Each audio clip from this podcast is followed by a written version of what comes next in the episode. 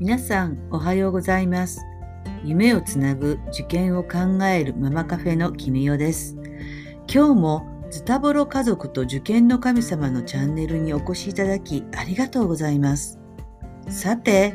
前回は子供の熱中を全力で応援しよう。また親は子供の一番のコーチになれるというお話をいたしました。人間が物事に熱中した状態に入っていくことをフロー状態に入ると表現することがあります。これはハンガリー出身のアメリカの心理学者ミハイ・チクセント・ミハイによって提唱され、その概念はあらゆる分野にわたって広く論求されています。この物事への熱中状態に子供が入っていく条件は何だと思いますか？もちろん大人もですが人間って絶対にできそうもないことに熱中状態になることってないんですよね。ちょっと努力したらなんとなくできそう。そう思った時に挑戦してみようと思うわけです。しかも、それができた時には、どんな楽しいことが待っているかがありありと想像できるとしたら、もう条件としては完璧です。この状態に入ると人間は時間なんて忘れてしまいます。気がついたら夜が明けていたなんてこともあるわけです。そこには辛いなんて感覚は存在しません。完成した時に待っている楽しいこと、つまりゴールに楽しいことが待っている。そしてどうやらこのゴールにはちょっと努力したら手が届く範囲にあるという感覚。これが人間が没頭状態に入っていくためにはとても大切な条件なのです。実はこの感覚が子供が何かに取り組む時にあれば子供は苦痛を感じることなく集中して物事に挑戦するはずです。どんなゴールを設定するか、それは子供が自発的に動くためにはとても大事な要素なのです。私は受験の神様に管理職になったら誰が幸せになるの？って聞かれ続けた時がありました。管理職になった私がありありと幸せをかみしめている姿がどうしても私には見えなかったのです。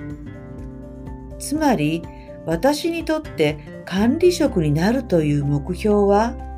手に入りそうな目標ではあったけれどもフロー状態までには入っていけなかった。なぜならゴールに待っているであろう楽しさも幸せも感じることができなかったからです。もしそこに確信があったなら子育ては決して管理職になりたい自分の道を阻むものだなんて感じはしなかったはずなのです。こうして受験の神様は私に長男の受験を通してゴールに向けて専念できる楽しさを教えてくれました。ここから子育てにフロー状態に入っていく私に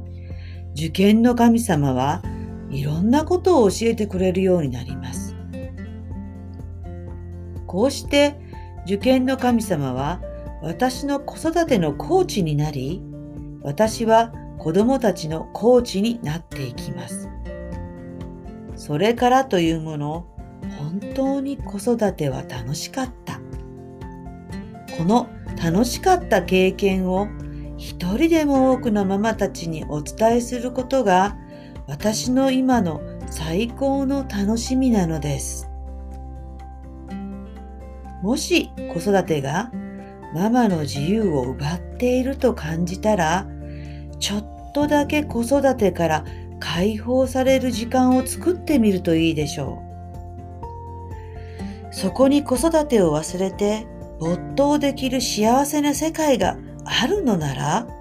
誰に何と言われてもあなたはその道を進むべきです。それでも決して間違いではありません。それでは次回からは受験の神様の見事なコーチングを披露させていただきますね。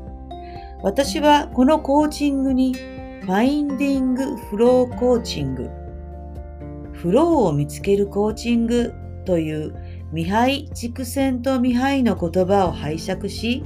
名前を付けることにしました。それでは今日も最後までお聴きいただきありがとうございました。もしよろしければフォローしていただけたら励みになります。あなたの今日が穏やかで幸せな一日でありますように。